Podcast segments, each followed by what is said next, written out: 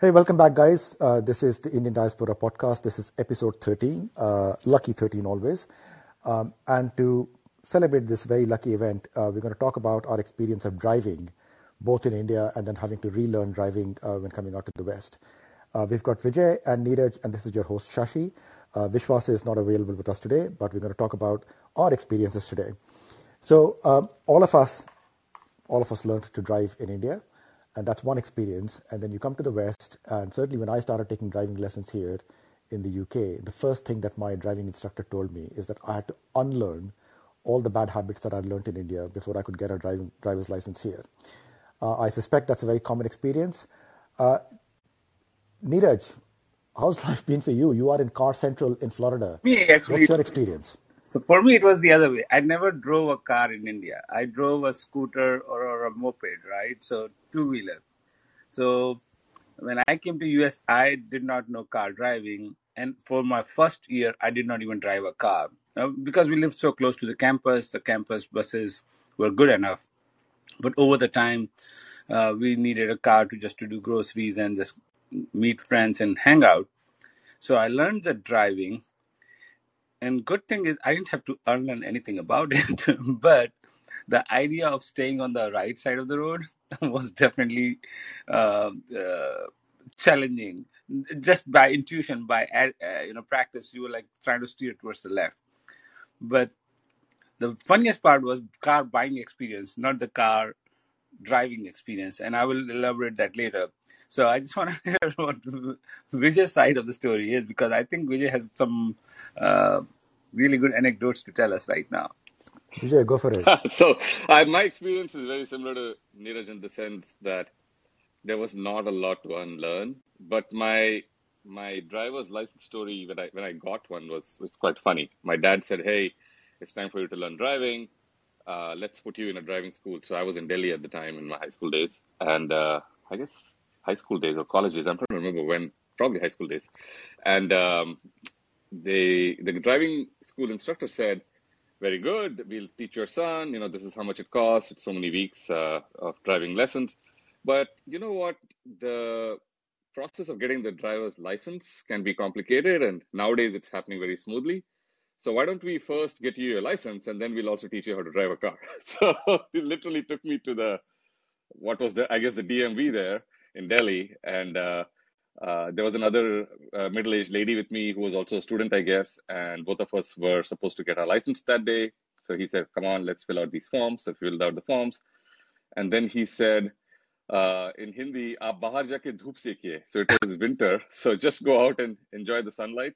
Uh, for some time, and then I'll tell you what to do next. So I said, okay, maybe he's lining up the guy who will take me in a car or something. And after half an hour, he comes and says, you guys have passed your test. Here are the papers. Uh, you need to go inside now and get your license. So I said, oh, it's all done. So we go in and get a laminated license, to get a picture taken. And voila, I had a 20 year driving license uh, that came out of uh, thin air. And then for the next few weeks, I learned how to drive. So that's how I got my license. But I never really drove around much uh, while I was in India. So uh, the first real experience of sort of uh, having to decide how what to do and get on the road really happened in the US. And that whole process was similar to I'm sure everybody else. Go get your perm, you know, the learner's permit by passing the test, mm, you know, learning the the manual, and then going in, actually taking the test. I had a very good friend who allowed me to practice in her car, but I soon realized that stick shift was harder than automatic. Uh, so finally, I uh, managed to use a rental car, believe it or not, in those days to go and take the test, which was very easy and that's how I started driving. But yeah, my my process of actually getting a license uh, for the first time was uh, was backward, I would say. I learned driving when I was only about fifteen or sixteen. I think I was probably probably fifteen. Uh, you, you, had uh, a uh, you had a Fiat Premier, right, Padmini? We we had a Fiat. Yeah, we had a black Fiat uh, that my dad had had for many years, um, and so you know when I was about fifteen or sixteen, he taught me how to drive and I didn't have a license, but and I, I you know I didn't used to go very far from home, but I used to drive. And you know, in India, uh, I mean, it's become a little bit tighter these days. But back in those days, the only time that somebody asked you for your license was if something went wrong. So if you had an accident or something of that kind, then somebody would look for your license. Otherwise, frankly, who cared? That's why you know the running joke in India was always that uh, a driver's license was a license to kill, because nobody looked for your license until you know you'd done something of that kind. And then I had a sort of distant cousin who's uh, these these people um, they they were part of the sort of Department of Motor Vehicles or RTO or whatever it's called, um, and they knew that I was driving, so they got me a license. I never had to do anything. So you know this this distant uncle, you know, he took me out on the road one day to see, well, let's see how you drive, and that was it. Ten minutes later, he said, fine, you know, I'll get you a license, and that was how I got my license. So I actually did used to drive in India, and uh, never I mean, I only learned driving from my dad or from my uncles. Never actually formally learned driving. I never knew what the rules of the road were, apart from what I was told by my dad. Um, but I used to drive everywhere in India. I used to drive in Ranchi. I used to drive, you know, when I got to Delhi, I used to, I didn't have a car, but, you know, when I needed to drive, I could drive in Delhi as well. So for me, actually, I had to unlearn a whole bunch of stuff when I finally started driving in London. Neeraj, you were saying something. I actually learned driving in the US, but I drive in India now a lot, right? So for me, it was not an unlearning thing. And one of the things my dad asked me, like, how can you drive in India? Not only it, because he's been to US, you know, it's orderly lanes, signaling, stop lights, stop signs, and all those things. I said, I have only one rule to drive in India, which is save my ass. if I can do that, I'm pretty much good driver in India. Uh, but for me, part of learning uh, driving in India was not related with the handling of the car. I actually drove stick shift in the US for really, really long time. So handling stick shift was not a problem. But managing in India, it was the other way. I had tendency to steer to the right, go towards the right side of the road, thinking, you know, US way. And uh, first time I got on the highway, I can tell you I was very, very scared. I had no idea what to expect, and I was driving like a chicken. Uh, but over the time, slowly built the confidence. So one time I drove briefly from Agra to Alwar, where I live, and recently I drove from Alwar to Jaipur. But I can tell you, all this time when I was driving, as much as I was able to get 100, mi- 100 kilometers per hour speed, I was scared for my life, even though you know I was very confident what I was doing. So for me, it's the it's the other way around. I learned to drive in US and then learned to drive in India. So so you know, uh, I do drive in India now, but when I got to the US, uh, so I was in Boston. I didn't have a car. I didn't need a car to be honest. Uh, but at one point, I decided that I should probably go and get a driver's license. So the hilarious thing was that the when I went to get my driver's permit, the, the learner's permit, I was in the queue with all these 15 and a half year old kids. You know, like literally the day you turn 15 and a half, you apply for, a, for your learner's permit. And I was, I was not that old, but I was a lot older than these kids. And then my driving test in Boston, I have to say, was a total joke. Uh, I got taken into a car parking lot and was basically allowed, but asked to drive back and forth um, to see whether I could maneuver the car, and that was it. And I got my driver's license in the US. Uh, but coming to the UK, uh, I didn't have a car in the UK for the very for the longest time. So I'd been here about ten years, and I didn't have a car, and in fact, I didn't have a driver's license either. Uh, my US license was still valid, I mean, technically, um, but I didn't have a driver's license in the UK.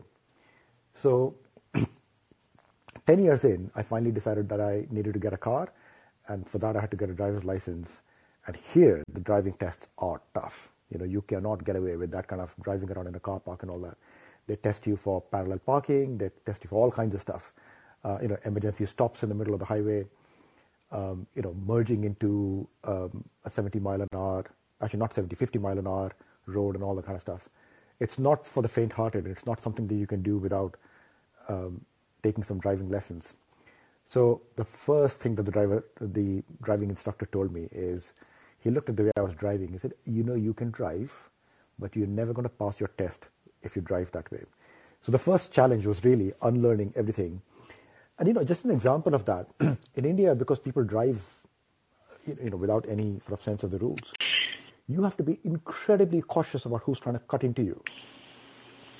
But you know, who's behind you is not your problem. You know, so lo- looking into the rear view mirror in India is not your problem. It's for the person behind you. the, way, the way you drive here, you've got to look forward, you've got to look behind you, and you've got to sort of, sort of be aware of your um, of either side. But in India, you're continuously worried about who's going to cut into you from either side. So it's a very stressful experience. And when I started driving here, I used to have exactly the same thing. I'd see a car coming from the side, and my worry was always that the guy would not stop. Um, and uh, yeah, that was fun learning and unlearning driving here.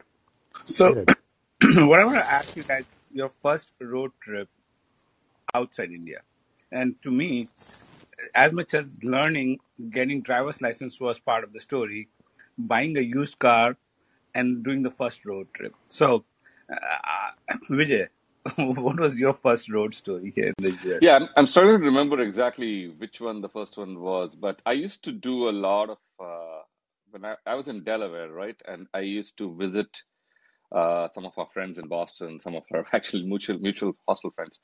Uh, that used to be a fairly consistent long trip, and uh, I can tell you that the sensation of having your own car, used car, whatever. I had a tiny little Honda CRX two seater.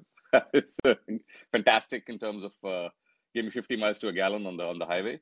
Uh, but having this experience of you know seeing how we grew up and how uh, having a car was you know it was like a luxury item right and it you know even my my dad got his used premier it wasn't even a premier padmini i think we had a premier president fiat car uh, which we had for some time uh, and, and came pretty late in his life. And then to be in grad school and to have your own car uh, and you know driving on the highway going to visit friends very special feeling. So i, I really have those fond memories. And uh, i used to always remember that i live in connecticut now and driving through uh, new jersey and new york was chaotic and the roads were not that great. And then you would hit connecticut and the highway suddenly became really beautiful all the roads were nicely paved you could see the nice bright yellow line down the middle of the highway uh, and then you hit uh, eventually hit Mass Pike and you know get into Boston, and then you're terrified about uh, getting Boston's uh, uh, quite an experience driving around if you don't know what you're doing.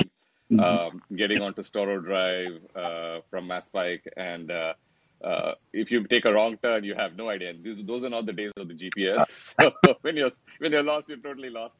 Oh yeah, it used to be fairly terrifying getting into the city, and I remember how nervous I was, and then finding parking. Right, so you're used to being in a place like Delaware where you get parking wherever you go, except you know obviously in campus, but otherwise near your house, no problem.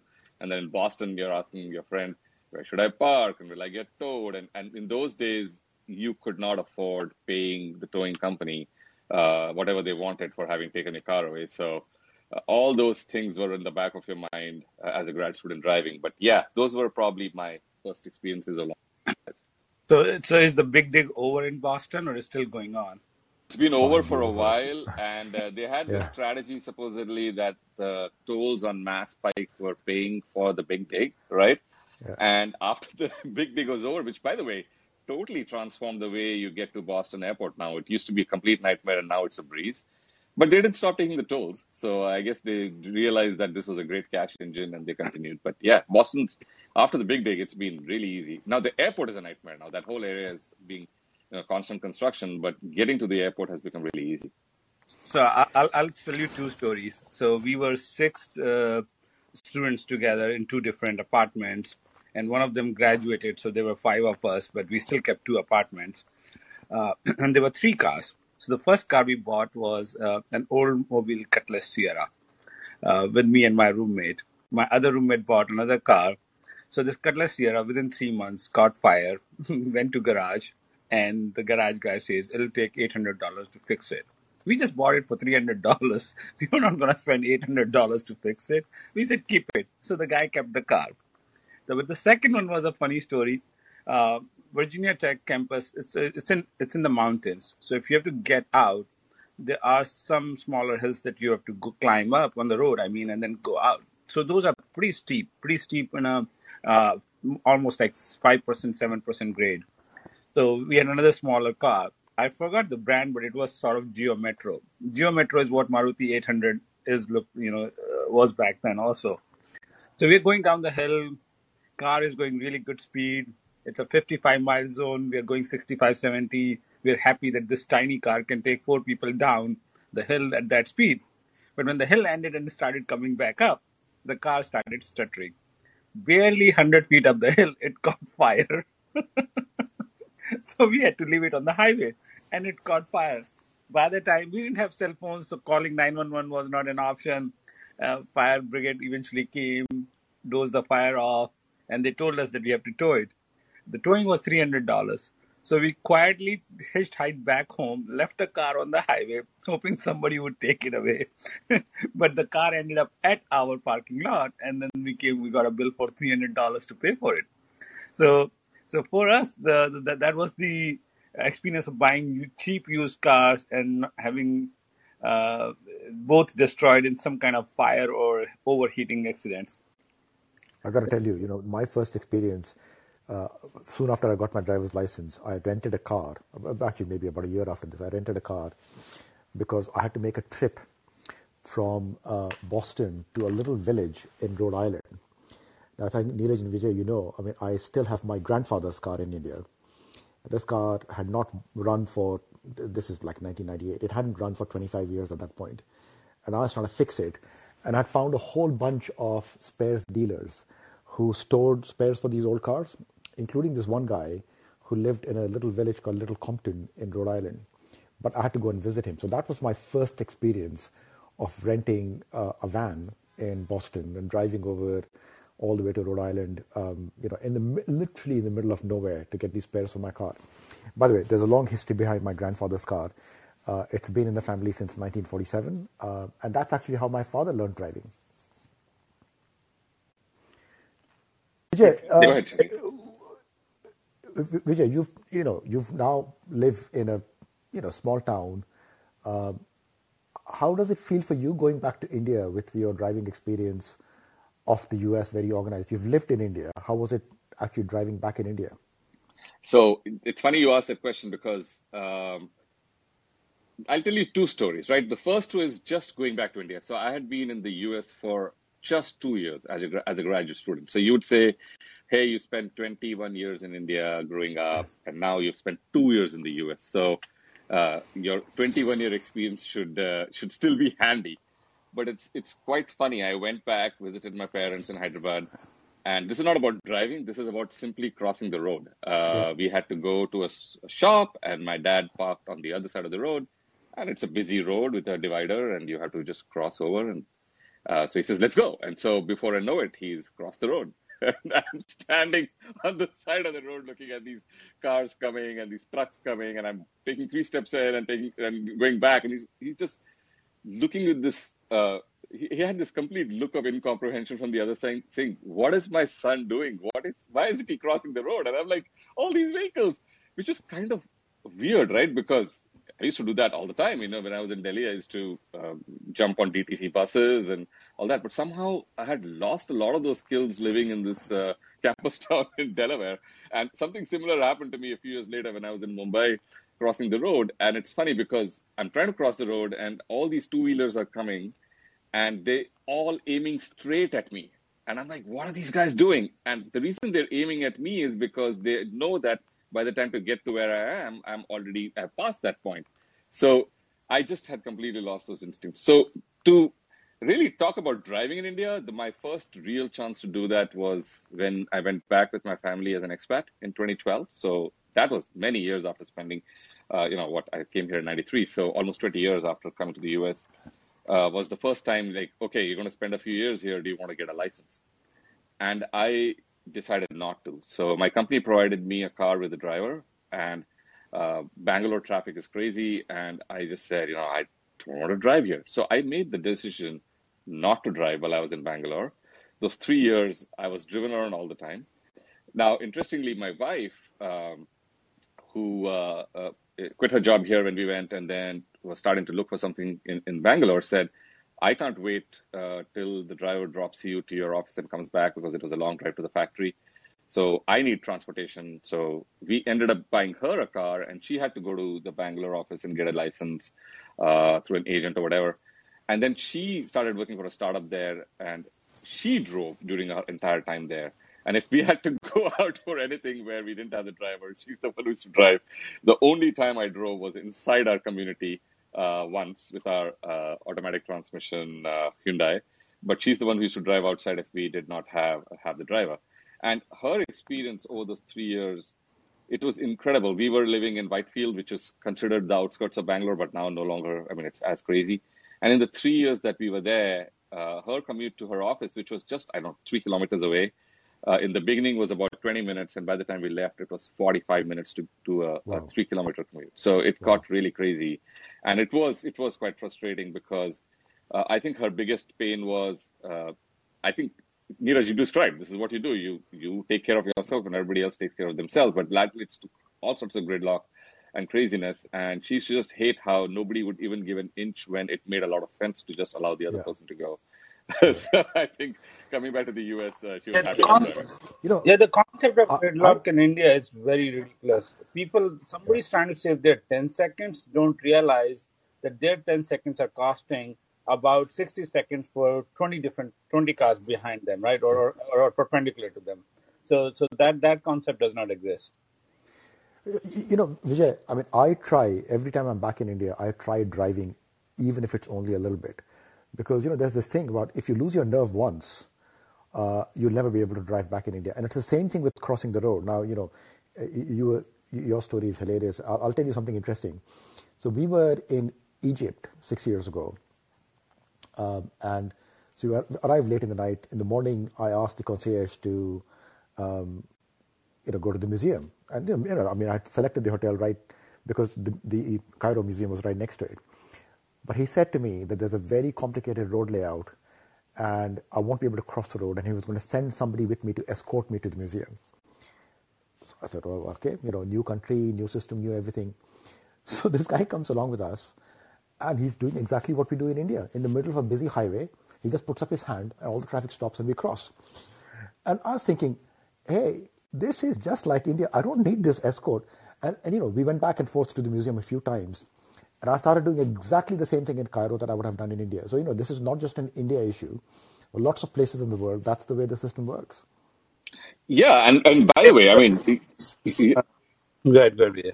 No, I'm, I'm, you know, we've, we've all traveled, right? And my work took me extensively to different parts of the world, including Asia. And, uh, you know, China, you know, driving there in Shanghai, etc., was fairly, fairly uh, orderly. But then, you know, as you sort of start hitting the outskirts, you start seeing more chaos, and you start seeing that also in other parts of the uh, yep. of the of Asia. But then even in Europe, right? If you depending on uh, you know Paris was pretty crazy at times driving there, uh, and I think in the end you're right, Shashi. If if you're used to uh, operating in that environment, uh, you can make it.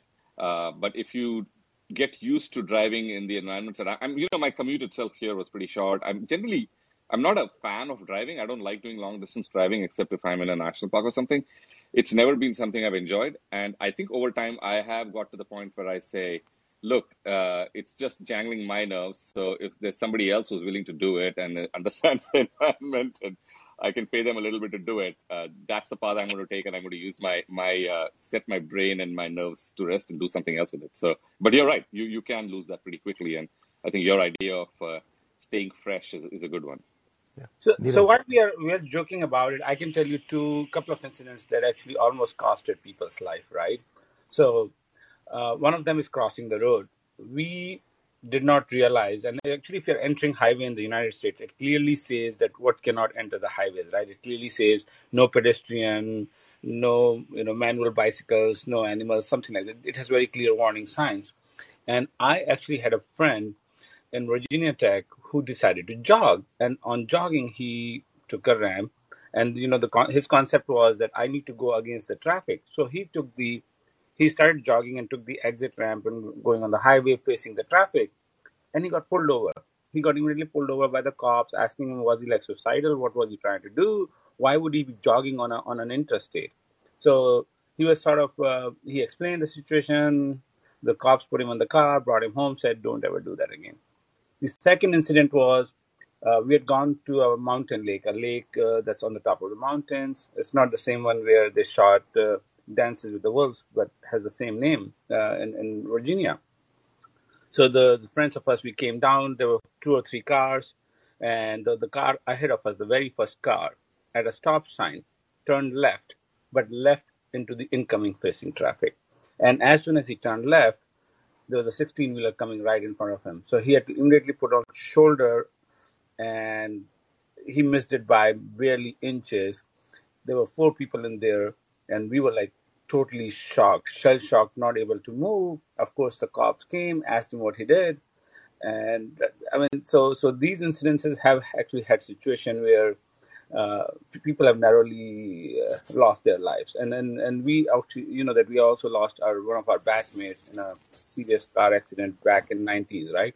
So so this uh, there have been a lot of funny anecdotes, but I know that uh, people make sometimes not necessarily stupid intentionally, but the lack of knowledge, the lack of how it should work, has created some chaos even for uh, for us here.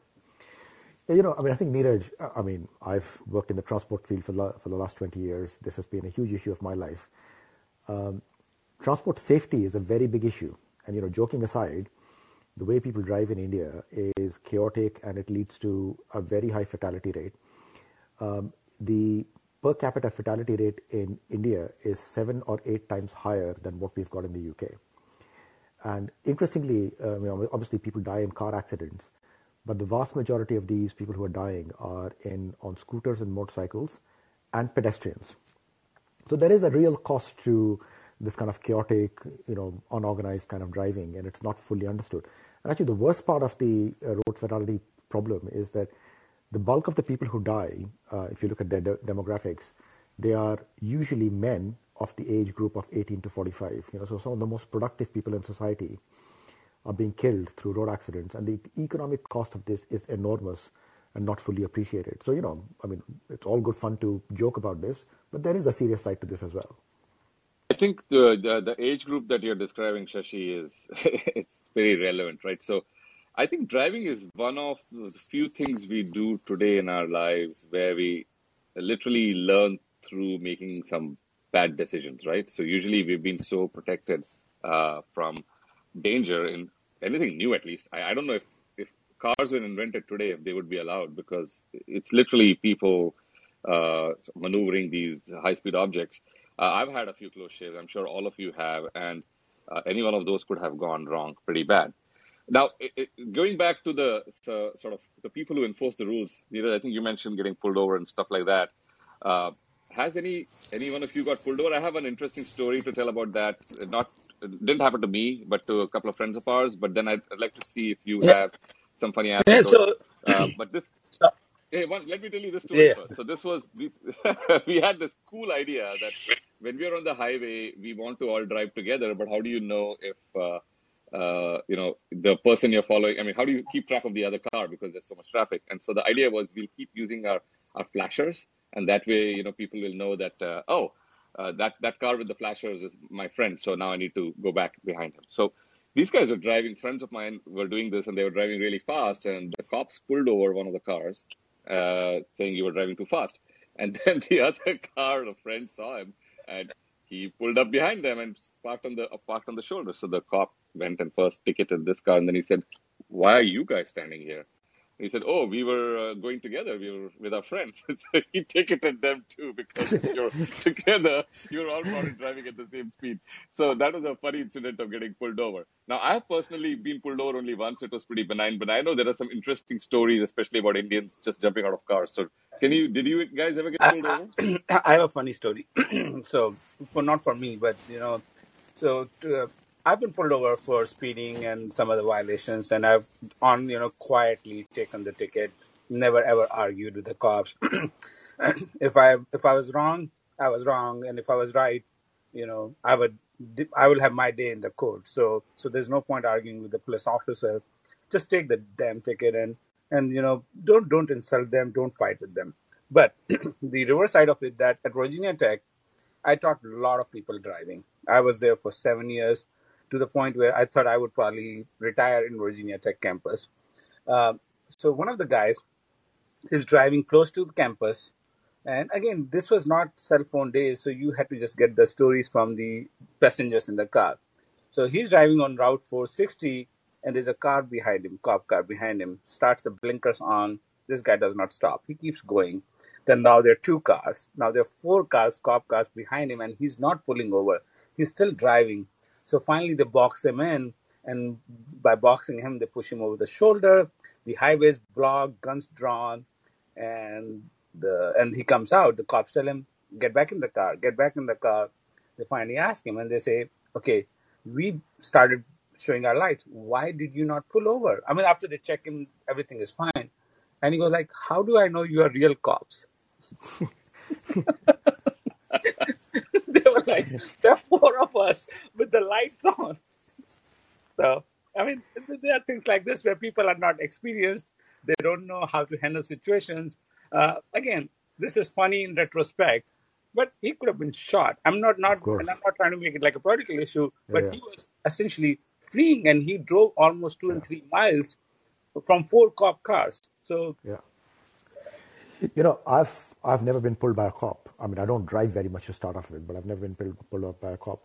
I have had a speeding ticket once, but that was all resolved online. Uh, but you know, turning to a different topic, um, teaching your children to drive and their attitudes towards driving. Uh, I say this because you know my son's not 20. He has zero interest in driving. You know, growing up in London, in a city with very good public transport, he's been on public transport since he was born, um, shows absolutely no interest in driving. So we've been pushing him to get driving lessons to get a, a license. Not least because if he ends up, you know, working or traveling to some place where there's no public transport, you know, he'll, be stuck. But it's incredible. You know, London is a place where I think there's something like 40% of people under the age of, sort of between the age of 18 and 25 who are eligible for a driver's license have no license and have no inclination to get one either.